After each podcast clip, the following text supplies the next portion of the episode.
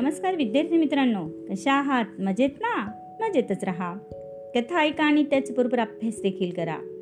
दालन संस्कार कथांच्या या माझ्या नवीन उपक्रमात मी माधुरी पाटील शाळा मोडाळे तालुका इगतपुरी जिल्हा नाशिक. तुम्हा सर्व छोट्या दोस्तांच्या मनापासून हार्दिक स्वागत करते. मुलांना या उपक्रमात आपण ऐकणार आहोत दिवाळीच्या पर्वातील प्रत्येक दिवसाचे महत्त्व. आज तीन नोव्हेंबर म्हणजेच नरक चतुर्दशीचा दिवस. चला तर मग जाणून घेऊयात आजच्या दिवसाचे महत्त्व. दिवाळीचा दुसरा दिवस म्हणजे नरक चतुर्दशी. नरक चतुर्दशी हा दिवाळीच्या दिवसातील एक आहे. दर वर्षातील अश्विन कृष्ण चतुर्दशीस म्हणजेच अश्विन कृष्ण महिन्याच्या चौथ्या दिवशी नरक चतुर्दशी येते. या दिवशी पहाटे लवकर उठून शरीराला उठणे लावतात त्यानंतर संपूर्ण शरीरास तेलाचे मर्दन करून आपल्यातील नरकृपी पाप वासनांचा नायनाट व अहंकाराचे उच्चाटन करायचे असते. मुलांनो काय करायचे असते? की पाप वासनांचा नायनाट आणि अहंकाराचे उच्चाटन. तेव्हाच आपल्या आत्म्यावरील अहचा पडदा दूर होऊन आत्मज्योत प्रकाशित होईल.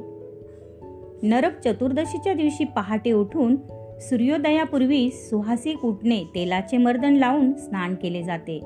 त्यास अभ्यंग स्नान असे म्हणतात.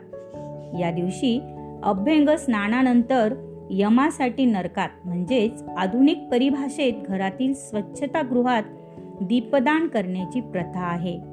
असेही मानतात. नरक चतुर्दशी मागील आख्यायिका आपण ऐकणार आहोत. नरक चतुर्दशी या सणाची संबंधित नरकासूर वधाची अध्यायिका खूप प्रचलित आहे. या दिवशी कृष्णाने नरकसुराचा वध करून प्रजेला त्याच्या जुलमी राजवटीतून सोडवले होते असे म्हणतात.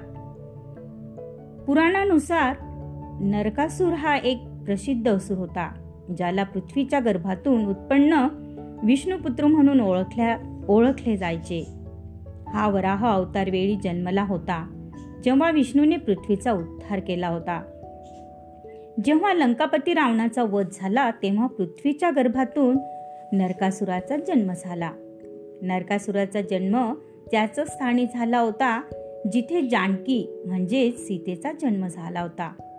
त्यामुळे राजा जनक यांनी नरकासूर सोळा वर्षाचा होतपर्यंत त्याचं पालन पोषण केलं. त्यानंतर पृथ्वी त्याला विष्णूजवळ घेऊन गेली आणि मग विष्णूने त्याला प्राज्योतिषपूर या राज्याचा राजा बनविले. नरकासूर हा मथुरेचा राजा कंस याचा असुर मित्र होता. विदर्भाची राजकुमारी माया हिच्यासोबत त्याचा विवाह झाला. त्यावेळी भगवान विष्णूने त्याला एक दुर्भे दुर्भेद रथ दिला.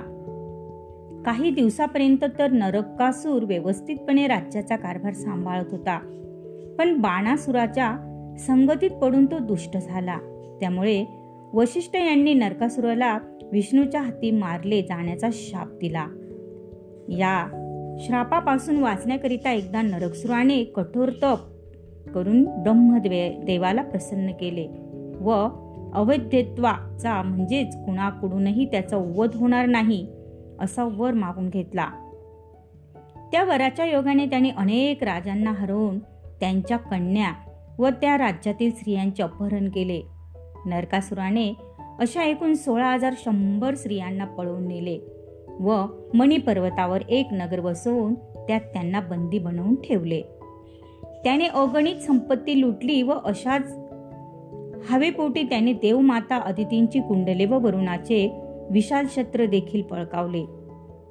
त्याला मिळालेल्या वरामुळे तो देव गंधर्व मानवांना त्रास झाला होता. अनेक गिरी दुर्गांनी वेढवलेले प्रागज्योतिषपूर हे नगर त्याची राजधानी होती. ही राजधानी अनेक वेगवेगळ्या प्रकारच्या खंदकांनी अग्नी पाणी इत्यादींनी वेढलेली होती. या दुर्जय राजधानीवर कृष्णाने गरुडावर स्वार होऊन चाल केली. कृष्णाने नरकसुराच्या देहाचे दोन तुकडे करत त्याचा वध केला. नरकसुराने देवदेविकांना तसेच प्रजेला आनंदी केले. नरकसुराच्या वधाने देवदेविकांना तसेच प्रजेला आनंदी केले. नरकसुराच्या बंदिवासातील कुमारिकांना त्यांची कुटुंबे आता स्वीकारणार नाहीत. हे जाणून कृष्णाने त्या सोळा हजार शंभर कन्यांसोबत विवाह केला व त्यांना सामाजिक प्रतिष्ठा मिळवून दिली. कृष्णाच्या पराक्रमाचे स्मरण म्हणून नरक चतुर्दशी साजरी करतात. असं म्हणतात की नरकसुराचा वध करताना कृष्णाच्या शरीरावर त्याचे रक्ताचे शिंतोडे उडाले होते. हे रक्त साफ करण्यासाठी श्रीकृष्णाने तेलाचे स्नान केले होते. तेव्हापासूनच त्या दिवशी अभ्यंग स्नान करण्याची परंपरा सुरू झाली. नरकसुराच्या वधानंतर त्याची आई भूदेवी म्हणजेच पृथ्वी हिने घोषणा केली की त्यांच्या मृत्यूवर शोक करू नये. तर त्याच्या मृत्यूला एखाद्या उत्सवाप्रमाणे आनंदाने साजरा करावा. नरक चतुर्दशीचा सण आपल्याला हा संदेश देतो की या संपूर्ण समाजाचा चांगुलपणा कुठल्याही व्यक्तीच्या व्यक्तिगत स्वार्थापेक्षा नेहमी प्रबळ असतो. आवडली ना मुलांना आजची माहिती? तेव्हा उद्या पुन्हा भेटूया अशाच एका नवीन माहितीसोबत आपल्या लाडक्या उपक्रमा ज्याचे नाव आहे दालन संस्कार कथांचे. तोपर्यंत धन्यवाद.